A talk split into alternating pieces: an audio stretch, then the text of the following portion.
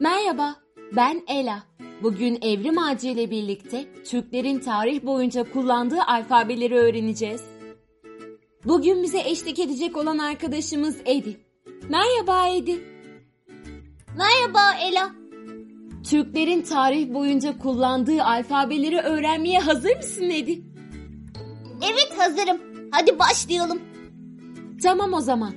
Küçük bir hatırlatmadan hemen sonra başlayalım Edi. Evrim Ağacı bize karanlığı bilimle fethet diyor. Eğer siz de bilim öğrenmek isterseniz evrimağacı.org adresini ziyaret edebilirsiniz. Ayrıca yazar Meltem Çetin Sever'e ve editör Damla Şahin'e kocaman teşekkürler. Haklısın Edi. Evet, kocaman teşekkürler. Hadi şimdi öğrenmeye başlayalım. Alfabenin keşfinden sonra insanlık tarihinin yazılı kanıtları da oluşmaya başlamıştır. İlk alfabeler şüphesiz ki diğer alfabelerin öncüsü olmuştur. Dünya üzerinde çok farklı dillerin kullanıldığını ve toplumların kültürel, siyasal, dinsel ve gelişimsel farklılıklarını da düşünürsek, farklı alfabelerin doğmasına hiç şaşırmamamız gerekir. Bu yazımızda Türklerin kullandığı alfabelerin zaman içinde nasıl ve neden değiştiğini incelemeye başlayacağız. Edi, ne dersin? İlk alfabe nasıl doğdu? Bunu öğrenelim mi? Bunu çok isterim. Hadi başlayalım. Alfabenin doğmasından önce resimli sembollerle gösterilen ve hieroglif olarak adlandırılan ilk yazma sistemleri doğmuştur. Şu ana kadar bulunan ilk örneklerine ise milattan önce 3200 ila 3000 yıllarında Mısır'da bulunan mezarlarda rastlanır. Aa yani Mısır'da bulunan o resimler aslında bir alfabe mi? Evet öyleler Edi. Hieroglif yazma sistemi milattan sonra 4. yüzyıla kadar kullanılmıştır ve soldan sağa doğru yazılmıştır. Bu görseller taş kalemlerle yumuşak kile yapılmıştır. Milattan önce 1750-1850 yılları arasında bir grup Sami dili konuşan insan Mısır hieroglifini kendi dillerini temsil edecek şekilde uyarlamışlardır. Bu Proto-Sinaid sistem ilk alfabetik yazı sistemi olarak kabul edilir. Ünlü seslerin ihmal edildiği bu alfabede ünsüz sesler için semboller vardır. Bu alfabe Lübnan, Suriye ve İsrail'in bir bölümünü işgal ederken Fenike deniz tüccarları tarafından yayılmıştır. Daha sonra milattan önce 1200'lü yıllarda Fenike alfabesi oluşturulmuştur. Peki bu Fenike alfabesi nasıl?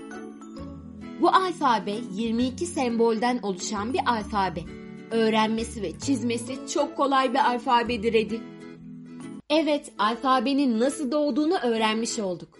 Şimdi Türklerin kullandığı alfabelere geçelim. Edi, Türklerin kullandığı alfabelerden birini veya birkaçını biliyor musun? Şey ben şeyi biliyorum. Ee, Göktürk, Orhun'du değil mi? Göktürk alfabesi. Evet Edi doğru biliyorsun. Göktürk, Orhun alfabesi. O zaman hadi bununla başlayalım.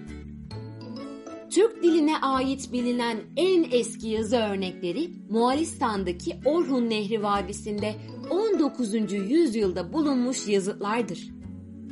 Yazıtlar mı? Kimlerin yazıtları peki?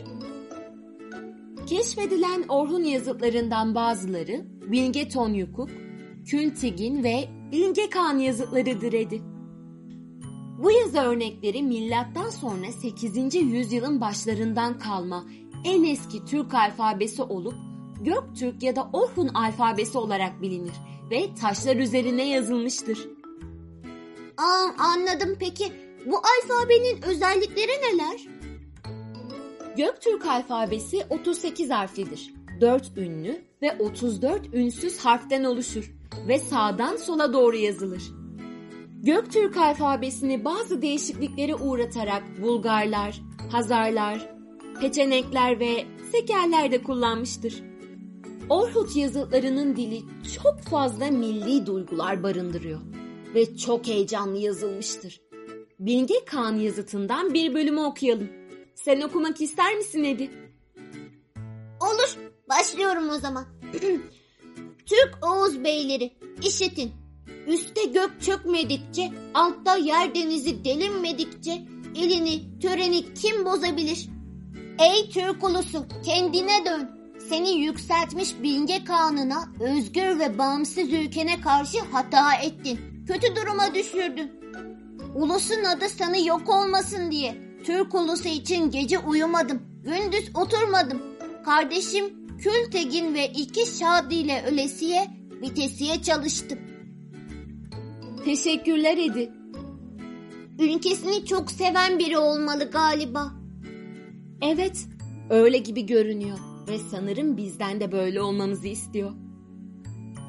Hadi devam edelim.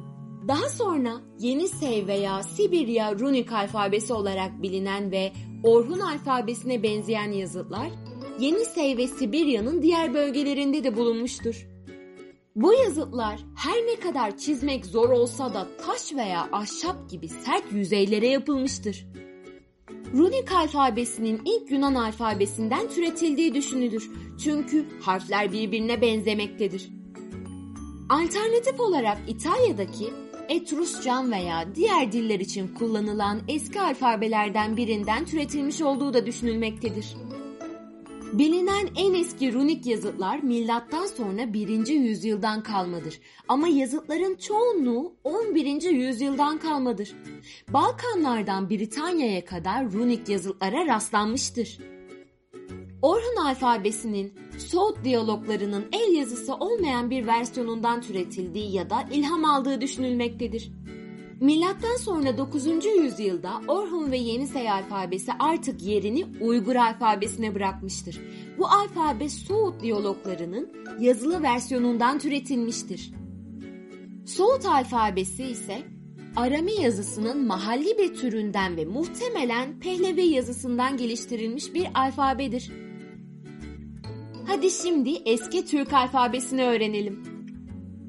Uygarca Çin'in kuzeybatısındaki Sincan Uygur Özerk Bölgesi'nde 2016 itibariyle yaklaşık 25 milyon kişinin konuştuğu resmi bir dildir. Kazakistan ve Özbekistan'da da Uygurca konuşan topluluklar vardır. Aa yani bu dil hala konuşuluyor. Evet Edi, Uygur alfabesi ilk olarak Sogdian'dan türetilmiş bir alfabedir ama Türk dilinin ses ihtiyaçlarını karşılamak için Sogdian'ın yeni bir versiyonu olarak türetilmiştir. Göktürk Kağanlığı'nın yıkılmasından sonra yani 552 ile 744 yılları arasından sonra kurulan Uygur Kağanlığı'nın bazı hanlıkları Mani, bazıları da Budizm dinini seçmişti. Dolayısıyla eserlerinde de bu dinlerin esaslarını anlatırlar. İlk metin örneklerine 8. yüzyılda rastlanır.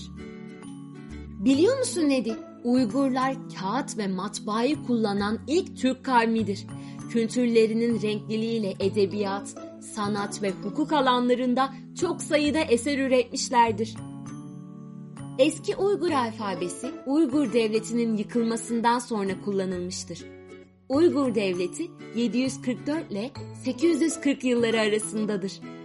Eski Uygur alfabesi 18 harften oluşur ve sağdan sola doğru yazılır. Ve şimdi sırada Arap alfabesi var. Türklerin İslamiyet'i kabulünden yani 10. yüzyıldan sonra Türk İslam devletlerinde Arap alfabesi kullanılmaya başlanmıştır ve zaman içinde bazı değişikliklere uğrayarak 1 Kasım 1928'deki harf devrimine kadar kullanılmıştır. Aa yani bu alfabede uzun bir süre kullanılmış. Aynen öyleydi. Ama burada şu önemli vurgulanmalıdır. Arapça harflere dayalı yüzlerce yıl boyunca kullanılan Osmanlıca isimli dil aslında ayrı bir dil değildir. Nasıl yani? Şöyle ki Türkçe olarak bilinen dilin Arap ve Fars alfabesinin harfleriyle yazılması sonucu doğmuştur.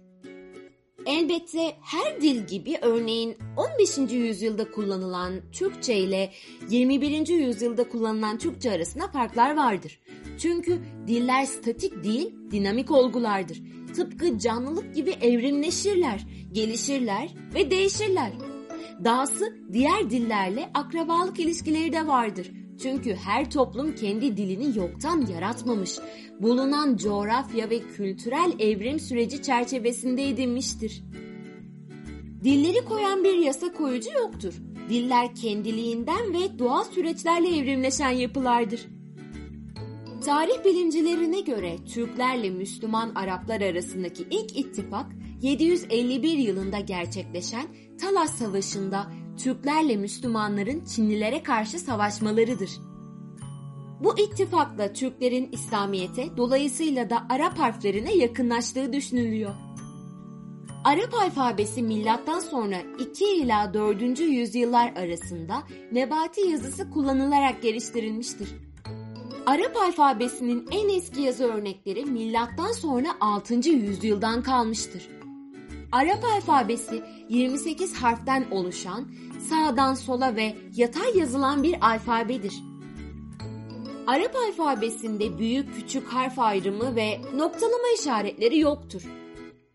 Ayrıca Arap alfabesi sadece 3 tane sesli harfe sahiptir. Arap alfabesindeki harflerin 22 tanesi Sami alfabesinden alınmıştır ve geriye kalan 6 harf ise Arapçaya özgü olan seslerdir.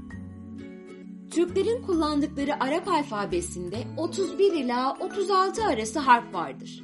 Arap alfabesi Türkçedeki seslerin çoğunluğunu karşılayamadığı için bazı sesler Farsçadan alınmıştır. Mesela hangi harfler? P, Ç ve J harfleriydi. Ayrıca Arap alfabesindeki ünlü sesler Türkçedeki ünlü seslerin hepsini karşılayamamıştır. Bir sonraki alfabemize geçelim mi Edi? Şey, acaba ara versek olur mu? Eğer istiyorsan tabii ki Edi. Verelim. O zaman bir sonraki podcast'te alfabeleri öğrenmeye devam edelim. Olur Edi. O zaman bir sonraki podcast'te Latin asıllı Türk alfabesini öğreneceğiz. Bir sonraki podcast'te görüşmek üzere. Kendinize iyi bakın. Hoşçakalın. Öğrendiklerinizi tanıdıklarınızı anlatmayı unutmayın. Kendinize iyi bakın. Diğer podcast'te görüşmek üzere. Hoşçakalın.